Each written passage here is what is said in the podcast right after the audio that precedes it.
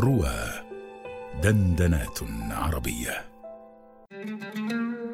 حديث نفس مع الشيخ علاء عبد الحميد. إقبال وإدبار. أتأمل في وجوه المسنين. أتخيل كيف كان شكلهم قبل أن تبدله السنون وتخفيه التجاعيد. أنظر في صوري القديمة. وأرجع بالذاكرة لسنوات مضت. هنا كنت سعيدا مع أهلي وهنا كنت حزينا لفوات شيء وهنا كنت أظن أني مع حبيب قريب فإذا به يرحل وكأننا لم نعرف بعضنا يوما هكذا كل شيء يمضي. السعادة والحزن. فلا شيء في هذه الدنيا يبقى على حاله.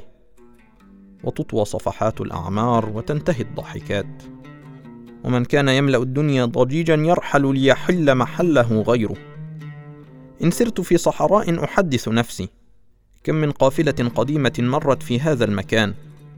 وهل حدث هنا في يوم أن دارت معارك في العصور القديمة ثم غطتها الرمال وطوتها الأيام؟ منذ سنوات علمت بوجود ضعف في إحدى عيني استدعى عملية بسيطة. في يوم العملية بعد أن رجعت إلى البيت مع صديقي واطمأن على حالي بدأ الألم يزداد. كان الألم شديدا من أي ضوء حتى ضوء القمر اليسير الذي يتخلل النافذة المغلقة.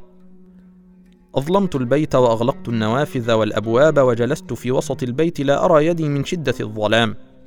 شعرت حينها بأني وحدي تماما. وحدي حتى من حواسي التي آنس بها ولو بالتأمل في سقف البيت. لم أجد جليسا معي حينها سوى ما في صدري من القرآن. فرحت أتلوه لأقطع به الوقت والوحدة والألم.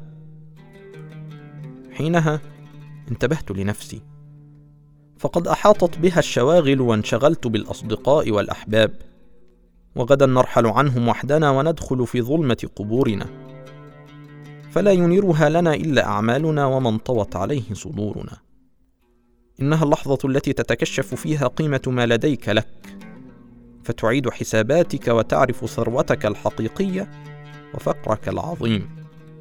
قد نأنس لصحبة إنسان أو قوة شباب أو مطالعة كتاب أو جمال منظر ولكن هذه أمور كظل شجرة في صحراء.